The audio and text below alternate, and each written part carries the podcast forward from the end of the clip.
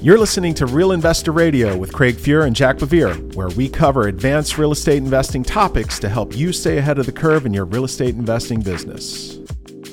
Hey, welcome everybody to Real Investor Radio for the kickoff episode. I'm Craig Fuhr here with my co host, Jack BeVier of Dominion Group. Jack, I can't believe we've actually pulled this together at the very last minute. I know. I'm super excited. So, two months ago, feels like maybe a month and a half or so ago, we got together and uh, Jack had an idea for a podcast. Why don't you talk about um, sort of the genesis of the idea, what we're trying to get uh, out to the uh, investors at large with Real Investor Radio? Yeah, sure. So, I mean, the past three years have been incredibly volatile changing market conditions like crazy. 2020, no one was sure what was going to happen coming out of COVID. 2021 was a real estate market and mortgage market like we've never seen before.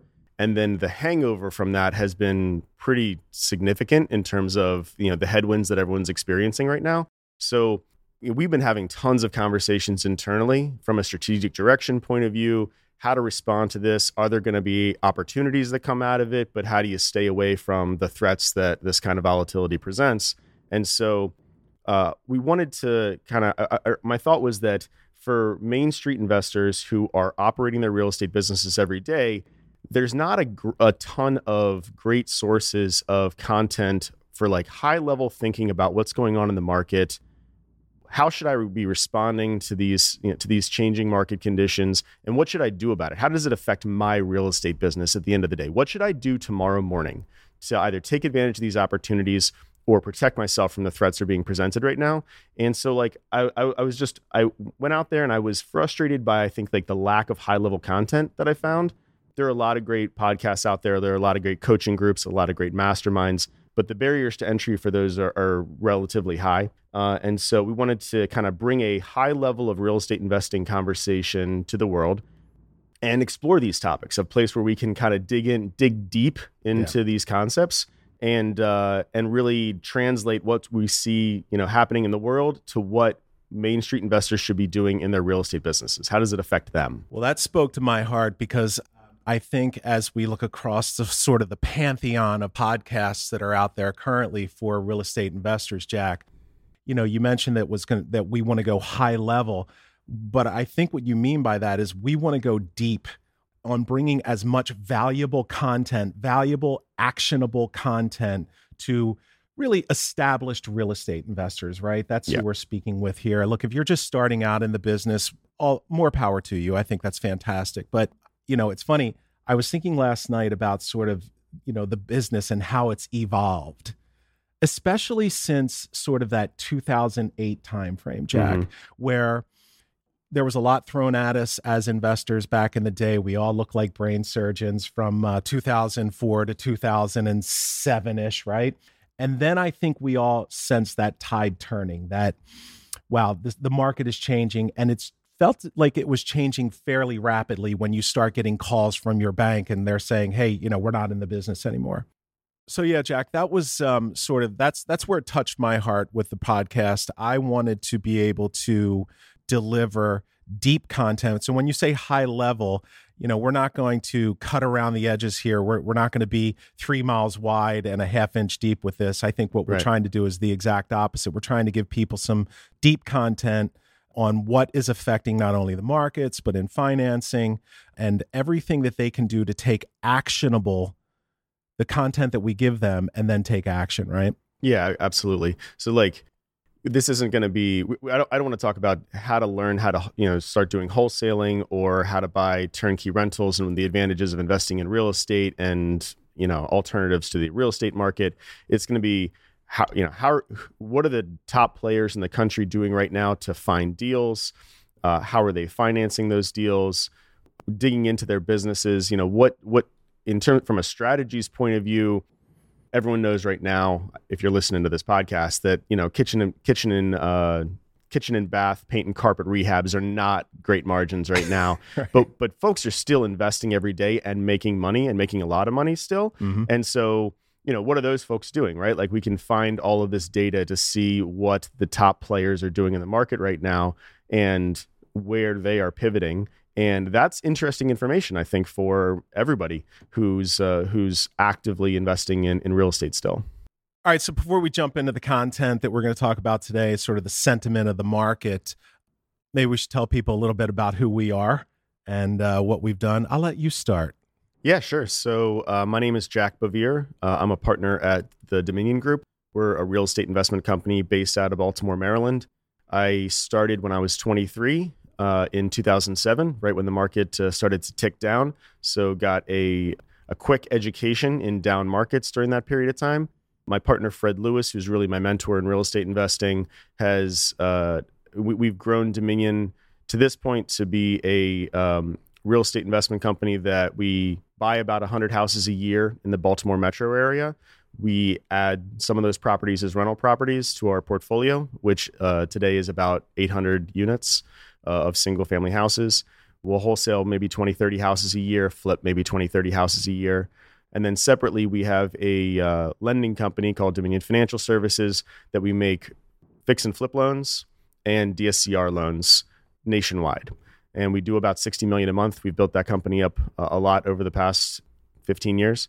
Uh, for, for Fred, 20 years, and um, so yeah, we we we I've got I've got exposure to a lot of deals, and I'm op, you know we're operating enough volume where we get to see a lot of things that different investors all over the country are doing. I love having that kind of national perspective in the lending business, and we're still very active. Uh, you know, boots on the ground here in the Maryland area as well. So as a result, I kind of like I self-described housing nerd. I, I love this industry. I love uh, learning everything about it so that I can understand how all the pieces fit together. And uh, you know, from a selfish interest point of view, try to stave off threats that are you know happening because of what's going on outside of us and take advantage of opportunities. Uh, that's you know, for me, the fun part. Yeah, well, if you're listening closely, there was a lot there that we'll be jumping into deeply in terms of you know sort of all that you've learned in, in terms of experiential knowledge um, since you got into the business, you know, when you were 23 and, uh, you know, 15 years ago now. Mm-hmm. I mean, you just threw a lot out there, like what all that Dominion does. Um, and so I uh, can't wait to talk more about that. Me, I'm Craig Fuhr. I'm uh, from Maryland, uh, still live here in Maryland. Uh, started in the business back in 2004 with just a single flip when I had no money to my name. Uh, wound up making $100,000 on my very first flip net profit and I married the girl whose father lent me the money. So that worked out pretty good. I'm, I'm, I'm welcome at the Christmas table now still uh, after all this time uh, because I paid for the wedding and the uh, ring and all the and the honeymoon with the first deal, right? So it's been a it's been a long journey of, you know, a few hundred very large scale flips from that 2004 to 2013ish time frame. But what I've really uh, connected with more in this business is the people. You know, I uh, I've I found that people and bringing value to the investment community is really how I operate. It's it's the thing that is most fulfilling to me. So I've done a lot of coaching. I know some of the biggest real estate investors, uh, educators across the country, the biggest uh, marketers in the country. I'm very very good friends with all of those people for 15, 20 years now. And um, right now, doing a lot of coaching uh, as well with um, top notch real estate investors from all over the country and business guys. So, really looking forward to jumping into this with you today.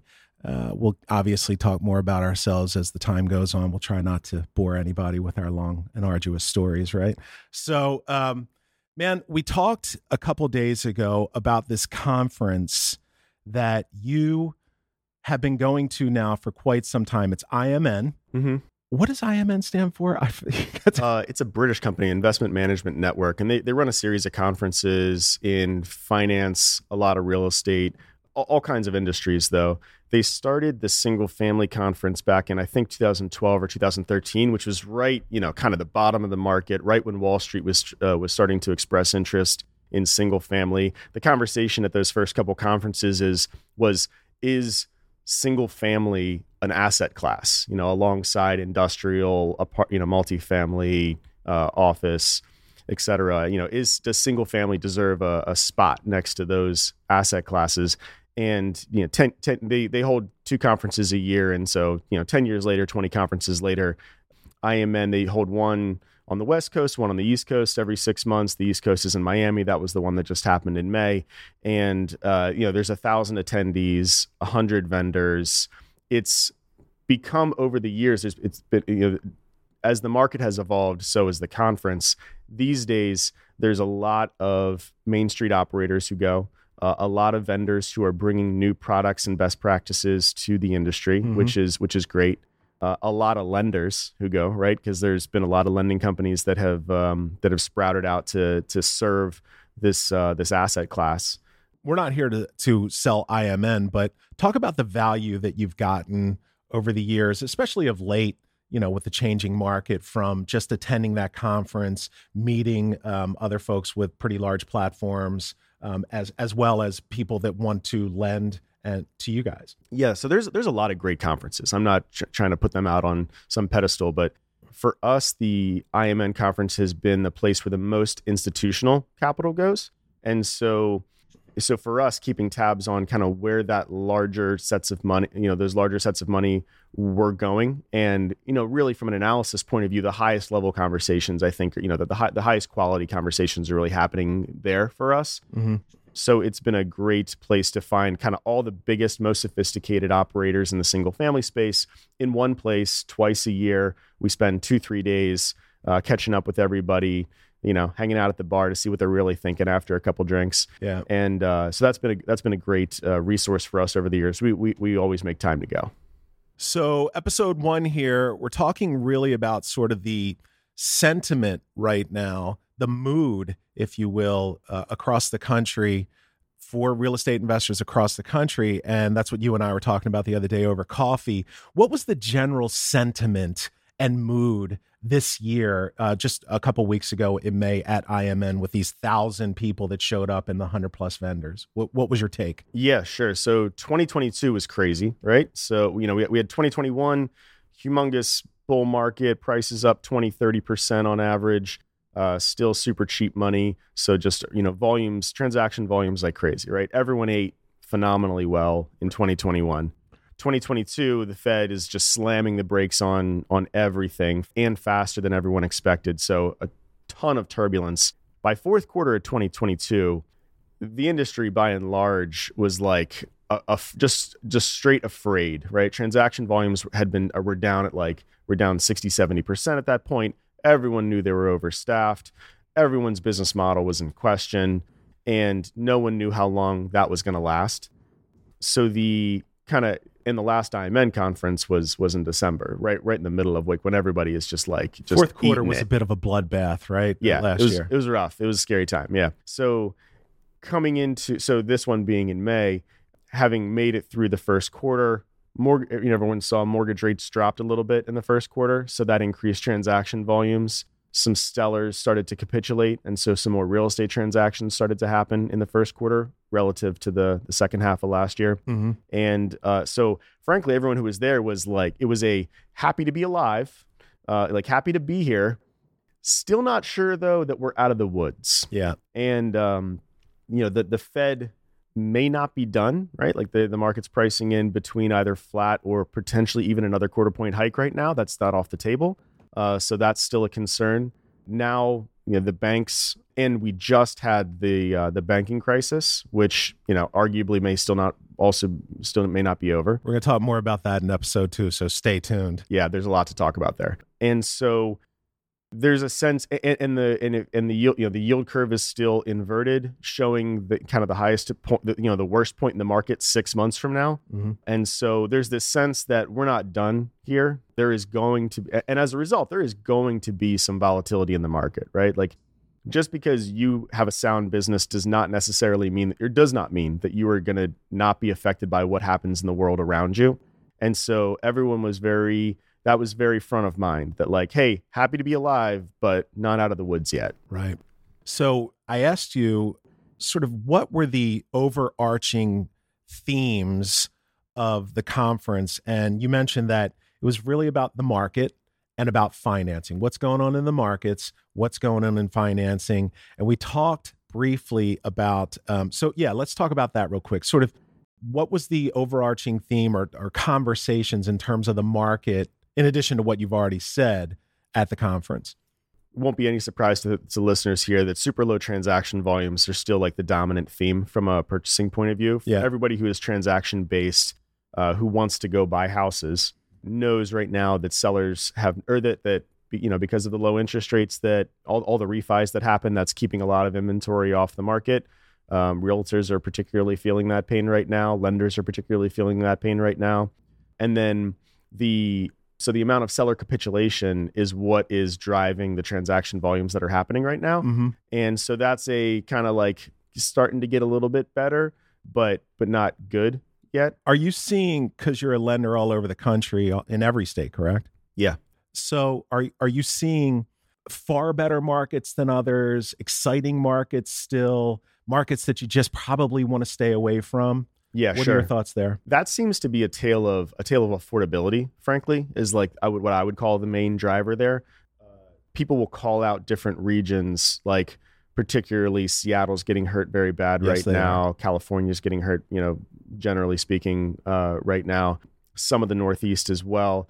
I think it's most easy to understand that, and from an affordability point of view the luxury market was never affordable so those th- th- those markets are being you know are, are being hurt most significantly by you know higher interest rates and a pending recession Mm-hmm.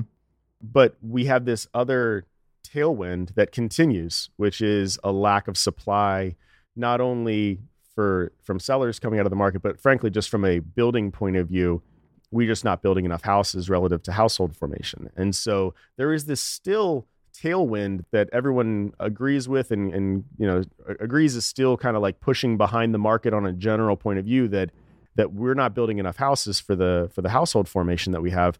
And as a result the houses that are affordable don't seem to be as affected right now uh, as the the houses that are less affordable. So your your two hundred to six hundred thousand dollar price point is real is pretty stable right now. Still robust. Yeah, kind of wherever you are, Mhm. eh, generally speaking. I'm sure there's micro markets where that's With not the case. fairly low but- days on market for decent product. Yeah, absolutely. Right. And frankly, given the lack of lack of supply in the market, for, you know, lack of competing houses from from traditional sellers, flips are moving very quickly still because you know they're the prettiest house on the market. You know, you have three houses to choose from. You you know you kind of want the pretty one. Are there markets that, as you know, a large lender, you would clearly stay away from right now, or if or if you get an investor that comes to you and says, "Hey, I've got this deal. I found a needle in a haystack." Are you still willing to underwrite something like that? Yeah, we are still willing to underwrite that. It's not like we, we're we're not redlining any any areas based off of even though there has been some home price depreciation in, in a number of markets down 10, 15, 20 as much as 20%.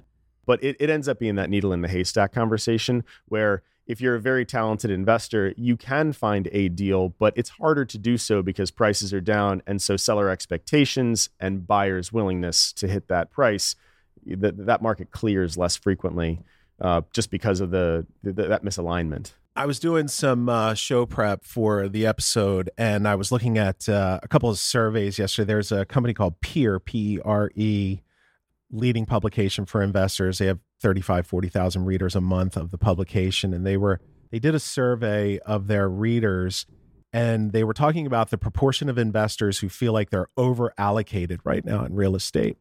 In 2022, nine percent of them said, "Yeah, we're probably sitting on you know probably too much. Need to be selling some of this stuff." 2023, 21% of them said, yeah, we're over allocated. Um, almost a third of them uh, said that they feel that they're going to underperform their benchmarks in the next 12 months. And one third of investors in the private real estate space said they will um, probably not hit their mark in the net in 24 either of what they were expecting. You Yeah. kind of feeling that? Uh, yeah, I'm not, That sort of like we're not out of the woods yet type of feeling. Yeah, I'm, I'm not surprised by that. In the long term, I still think that housing is undersupplied, and therefore, I think that you know, with a five year, ten year outlook, I, I still love uh, uh, residential real estate. That's one of the things I think I can't stress enough to those who are listening. We now have operators in the space, real operators with significant platforms like Dominion across the country. And these guys don't have a six month outlook. They're not flipping a house or getting a rental and saying, well, I'll turn it around in six months. These guys have three, five, ten year outlooks where they can weather the storm and sort of move uh, through the the economy, the economic changes, right? Yeah, absolutely. I mean, w- w- when we got into the business, that you know, someone I don't know who it was, but someone said like, "Hey, real estate is not the place to get rich quick. Those guys fail. It's a great place to get rich slow." Yeah. And you know, me being a 23 year old, I you know I kind of fell in love with that. I'm like, well, I got time, so, Got nothing but time. so uh, let's so let's do this. But yeah, that no, that, that rings true though in terms of the the investor sentiment right now. We just saw a huge run up in rent prices, which, but if you're continuing to factor in rent growth, like and a lot of people did, right? A lot of multifamily syndicators in 2020, 2021, early 2022 were still projecting rent increases when they were raising capital. That's not going so great right now.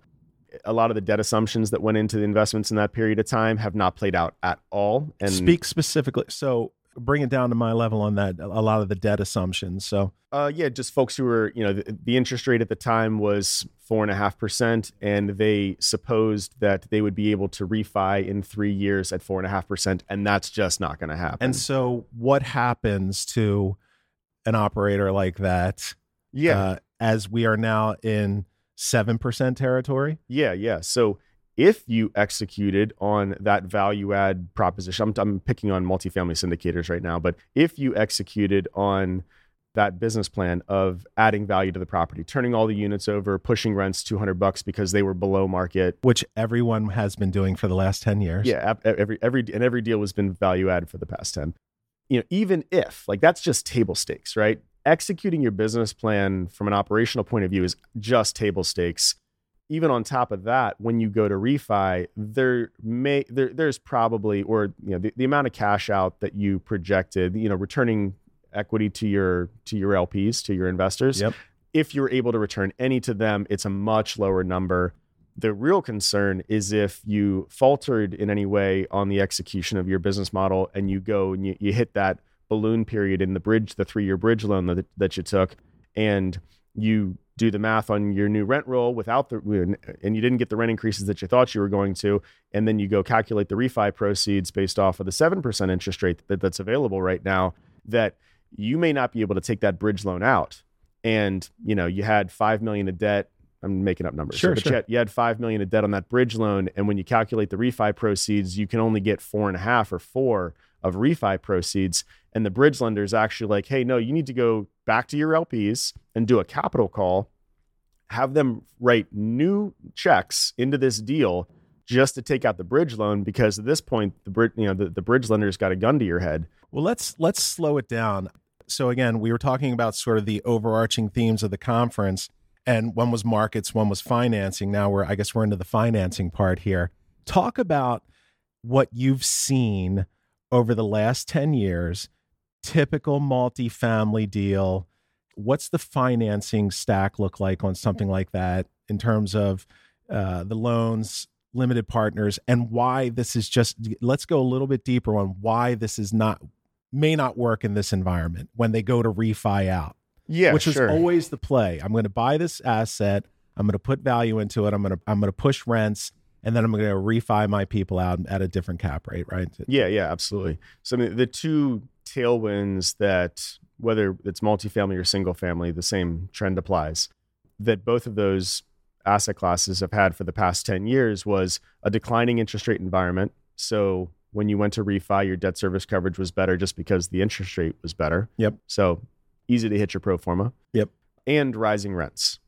And rising rents was the one that I think surprised even the most sophisticated investors. No one really projected rents to rise as aggressively as they have over the past 10 years. Yeah, it was a, it was a nice treat. It was absolutely it was a nice treat for everybody, particularly in 2021. No one underwrote that.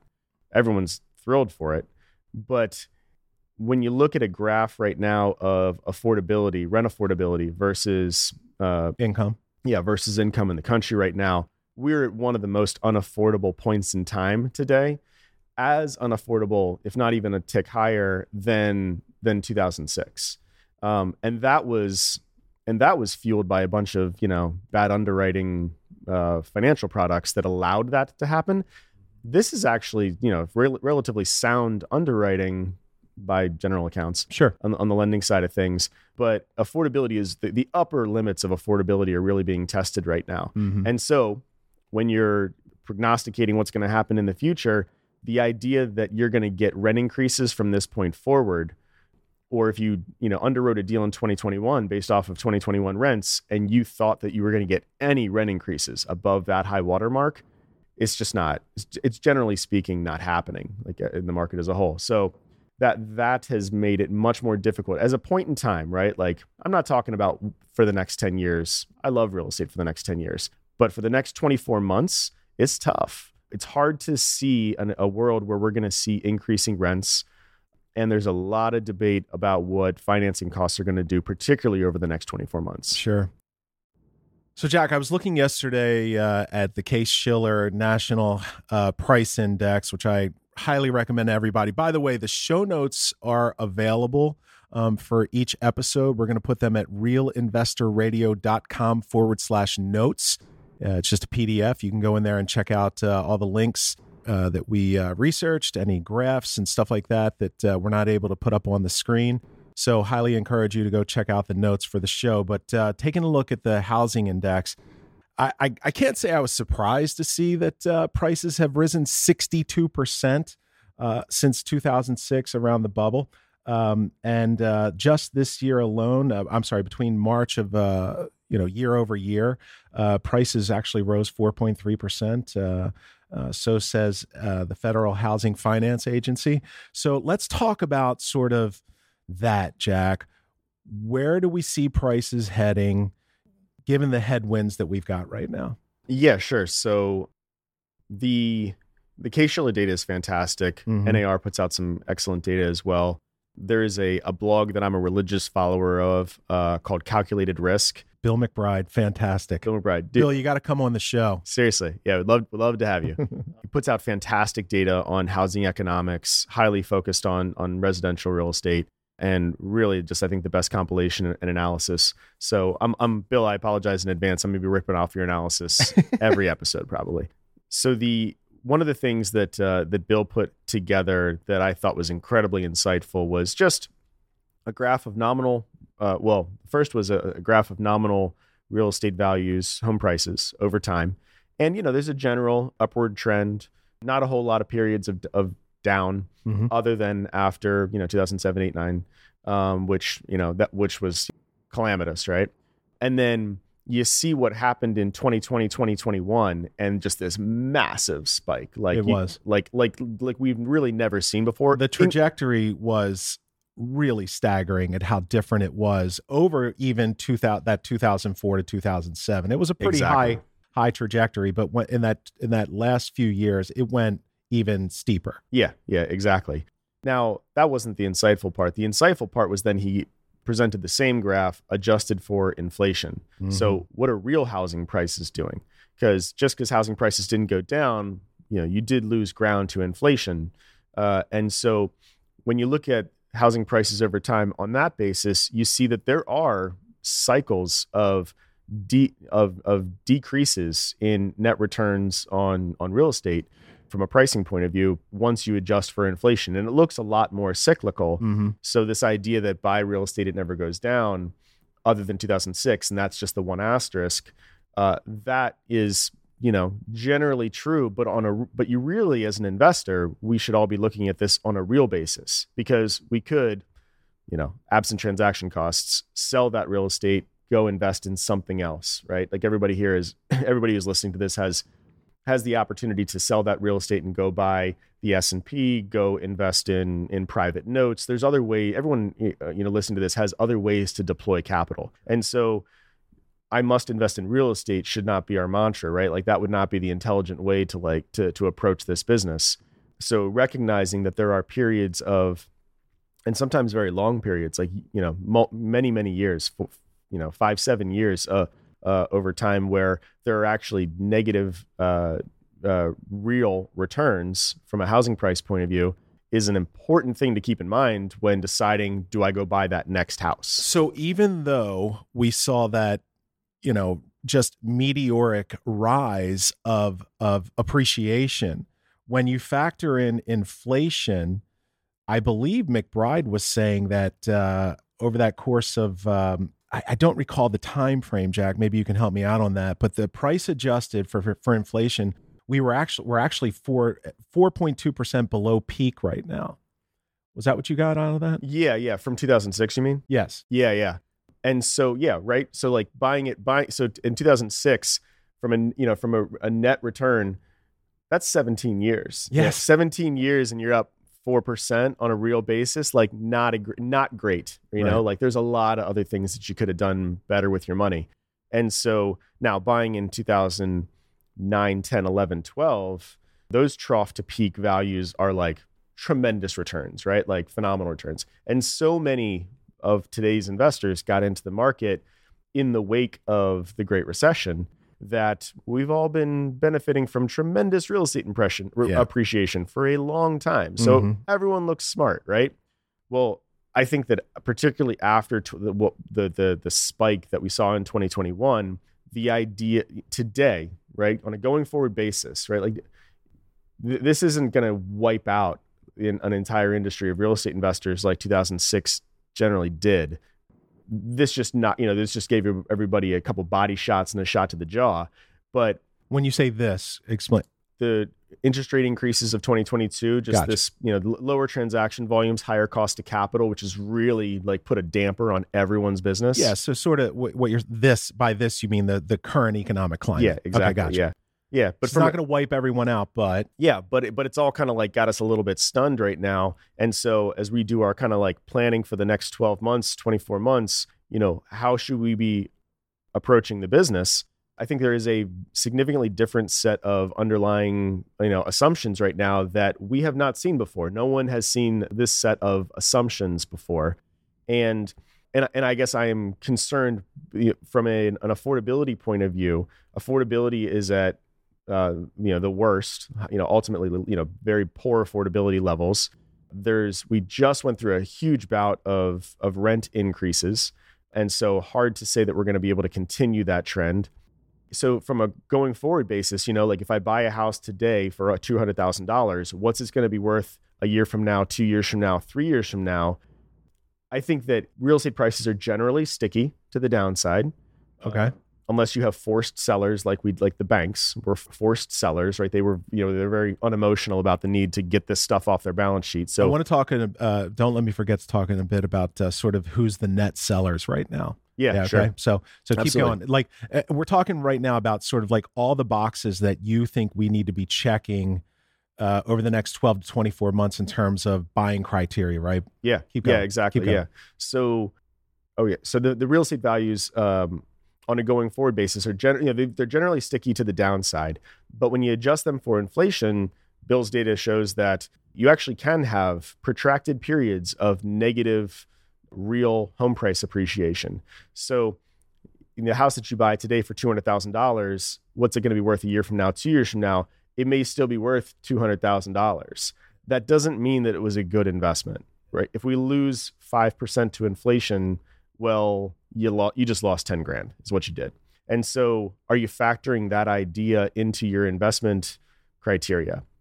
I think we should stop right there and uh, just put a little asterisk on that to, uh, because I think that, you know, look, we know a lot of investors around the country and everybody's got their model, right? Everybody's got their spreadsheet.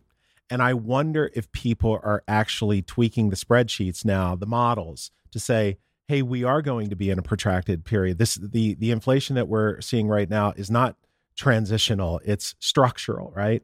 It's possible. Could we be in a place of two years, three years, five years of inflationary periods? If so, how do you adjust the model to accommodate that? We can no longer, I, I think what I hear you saying is if we're just basing our model on appreciation, which really is just the icing on the cake in terms of the returns that we can get off of real estate, if we're just basing our model on interest rates that that may or may not exist 12 months from now we could be in for a rude awakening Yeah, absolutely. And, and you, but the thing is, for the past 10, 15 years, it bailed you out, right? You didn't have to be tight on the operational side of things because appreciation made you money regardless of how good of an operator you were. someone once said in a great market everyone looks like a brain surgeon Yeah. until they're not Yeah.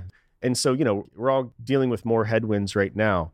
And we're not and, and there's not no more safety net for us, right? Higher cost of capital, uh, you know, the free money is gone, so higher cost of capital in my opinion, won't get the home. You certainly won't get the home, home appreciation that we got, and so that's not going to bail you out. So the importance for operators right now to understand how good to be honest with themselves about how good of an operator they are or are not mm-hmm. has never been more important than it is right now because the tide is out and it's going to take some time for people to realize but it would be uh, you know you, it'll be a lot less painful if they are honest with themselves up front and can make decisions before their their hand is forced let me make one other point everything i just said i do not mean to say that i think it's a bad time to invest in real estate i'm buying every house that i can get my hands on right now because i think we're good operators because we've built a great team and a great platform that can buy 100 houses a year and, and I think that in the long term, real estate is a still a phen- American real estate is a phenomenal investment. Mm-hmm. And part of that though eh, which is going to be the case for everybody listening to this is that we think that we can find deals below market value right? Like sure. our, our business model is based off of the idea that we're finding off market deals and then we're finding off market deals and then we are adding value to those properties by renovating them. So there is a spread between our cost basis and the value of the property. And so if i'm into it for 75 80 cents of value well i've already i made money right there doing that. Of course and so and i'm sure that's the case for ev- for every person who's li- you know who's listened to this podcast. So i'm not suggesting that get out of real estate you know get out of real estate it's a terrible time sell sell sell. But i think that being honest about your operational numbers right now is more important than it ever has been before. And we're gonna and we're gonna see some like slow we may see some slow attrition some slow fallout right? Like in 2006 7 8 it was like boom this guy's out and then this guy declared bankruptcy and then this guy it was like every month a new big name in the market in your local market will like disappeared yep. right? This i don't think is going to be quite as shocking. It'll be more of an attrition. It'll be more people saying like ah oh, yeah i just decided to do something else. At the end of the day i think a lot of that's going to be they've realized you know the, the, their bank account finally convinced them that they were not as great of as an, an operator as they had put themselves up to be. Are you seeing much of that right now we're just starting to see it. You know, this is more me looking forward and saying, like, hey, here's the landscape. And so here's the trends that I would expect. You know, given this new landscape, here's how I would extrapolate those ideas out into the future. I frankly am not seeing a whole lot of that, but I think that that's a dot, dot, dot yet statement. And I think that that's going to be a trend on a going forward basis. Yeah.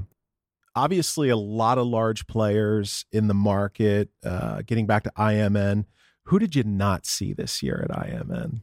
Yeah, so noticeably absent, and this is well, noticeably absent were the were the institutional, the really the the big institutional buyers. I'm sure that they all sent a couple folks to the uh, to the conference, but the you know the large single family REITs, the large private equity groups that have amassed a tremendous amount of of houses, they're still relatively small to the overall market. I was looking at uh, a report yesterday that listed uh, the top public companies who own basically rentals in the United States. And it looked to be about 350,000 units between, I think, like maybe the top 100. Mm-hmm. I have the data here somewhere in my stack of stuff, but I don't feel like going and looking for it. But uh, does that sound about right to you? Yeah, sure. That, that would make sense. Like, yeah. you know, relatively speaking, a drop in the bucket relative to the to the overall market, but they are, you know, they do move some markets. In the Sun Belt, they have been the game for wholesalers, that's been the game for the past two, three years. Selling to those guys. Yeah. Talk about the growth quickly. Uh, we, we spoke about it just a couple of days ago over coffee.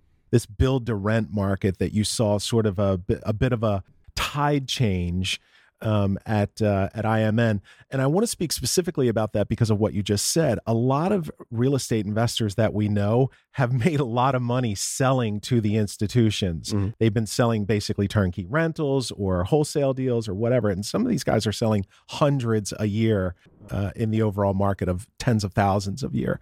So so yeah, speak about that, the build sort of the build to rent and where that's going. Yeah, so build to rent got really popular at the conferences uh, maybe three years ago.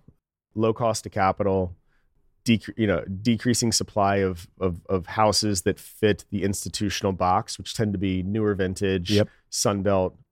Build to rent's phenomenal for that in that they're giving out permits in in the South. Yes, they are. Um, like they they they you can actually get a permit on a predictable basis in the South and you can deploy large amounts of capital which is what the institutions are looking for, right? right? Like they'll buy our one-off houses, but they love the relationship where they can buy 10, 20 a month or working with the builder where they can go add 300 that actually moves the needle for them it's really hard for institutional capital to move the needle one house at a time and so build to rent as a as a model really got popular over the past 3 years and and it's a bet on American real estate long term and I think it's a phenomenal bet. Like I, I actually I think it's a, a great model. Especially in the in light of the ex- extenuating affordability crisis, right? Exactly. How do you have 60 million people um, who may be the poorest people coming into the United States and and not have housing, right? Yeah. So I I see affordable housing as sort of the guiding issue of the next 10, 15 years. Yeah, absolutely. Absolutely. And so this uh, build to rent as a as a concept as a strategy really got uh, I mean by the way, some people have been doing that for decades. Yeah, yeah. But it really got a lot of popularity over the past three years and was more institutionalized over that period of time. Also, the the you know the prevalence of very cheap money allows it's easier to land bank for a longer period of time when you've got access to very cheap money.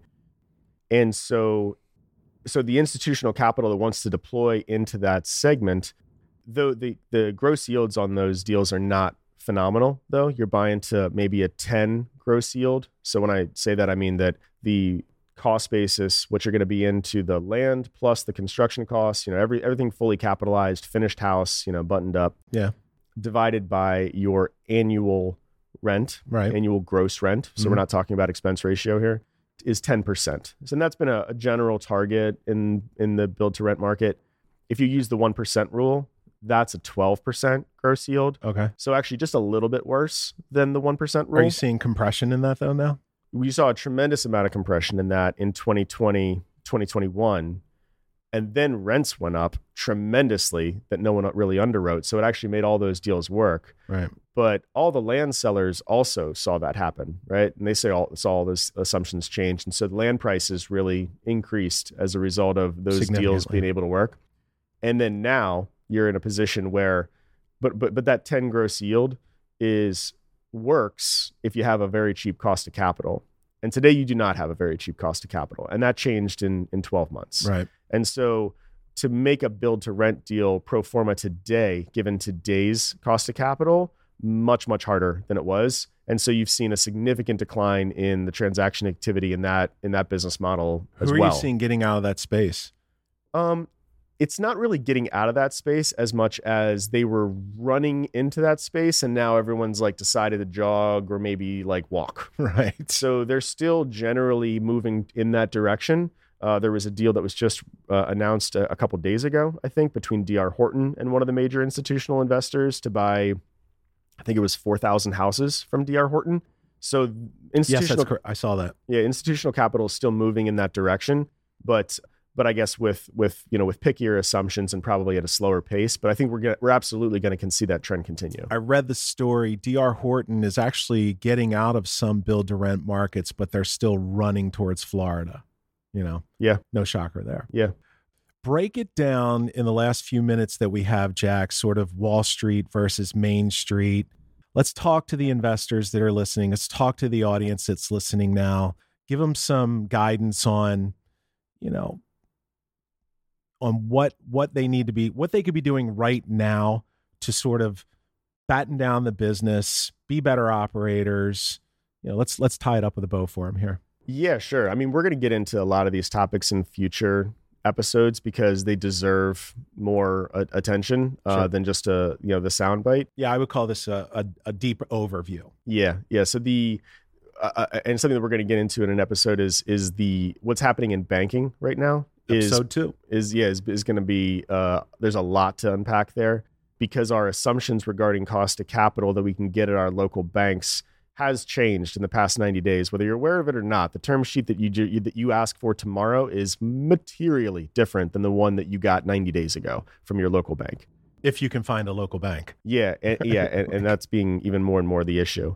And so the capital markets don't always trend together. Sometimes they're a little counter cyclical to each other between between kind of for, for, for real for main street real estate investors where are we going to find our capital right we can we can go completely private right like creative financing solutions which i think are going to make a huge comeback over yep. the next five years agreed because of this increased cost of capital uh, our local banks, which have had a uh, a big edge from a cost of capital point of view because they had very very cheap deposits, which are getting much less cheap very quickly. Yep. And then kind of the Wall Street access to capital, which is funded ultimately by the securitization market. And we'll do a lot of deep diving into that, into those ideas in that market and how that works. I just want to alert people to episode two. I think you're going to be quite surprised at who's buying the paper right now. I was shocked when you told me the other Yeah. day that, uh, yeah, Yeah, it's interesting, and it's been changing every you know nine months. A, d- a completely different cast of characters is is the best bid for what ultimately connects to the Main Street real estate investor. by the way, that's what we call a tease in the business. Yeah. How'd you like that one, Rachel? this is huh? good. It's good. All right. So um, there's a you know understanding. i i- it's it's tempting to just put your head down and say, "Hey, I'm just going to focus on finding good deals." Yeah, I'm going to make it through. Yeah, and I'm going to make it through because I'm good at finding good deals.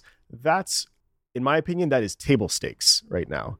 And understanding these other factors, understanding the macroeconomic conditions and, and how those, but on a very detailed level, right? Like not just like understanding, let's just, let's talk about inflation for 60 minutes. Like, no, like who are the player, who are the large institutional capital players and how are those trends uh, intersecting with each other and how and what does that mean to how that's going to affect my real estate business three months from now six months from now? I have a hard time i find it impossible to plan our business to grow our business without understanding those ideas. Sure. and having studied those ideas for the past 15 years it is I, I find i think that that has been a tremendous asset to to the growth of dominion to the growth of our business. And so uh, we're going to dig deep into a lot of those ideas so that we can give some can pull the curtain back so to speak and try to give transparency for other main street real estate investors so that they can understand these trends and frankly beat you know the other investors that they're going toe to toe with every day because it's a competitive environment. And I think understanding these concepts is going to be a differentiator over the next 5 to 10 years even more so than it has been the last. Well, as always, we'd love to hear your thoughts for the entire audience who's listening. Again, we just sort of we opened the tent, set it up, sort of laid out the groundwork of what we're going to be drilling down into over the next several episodes. Our hope here is that uh, we produce uh, relatively consistent content. Uh, we're really looking forward to bringing you guys uh, an episode a week. Um, so stay tuned for that. Episode two coming. Real Investor Radio. I'm Craig Fuhr. And this is Jack BeVier. Thanks for watching.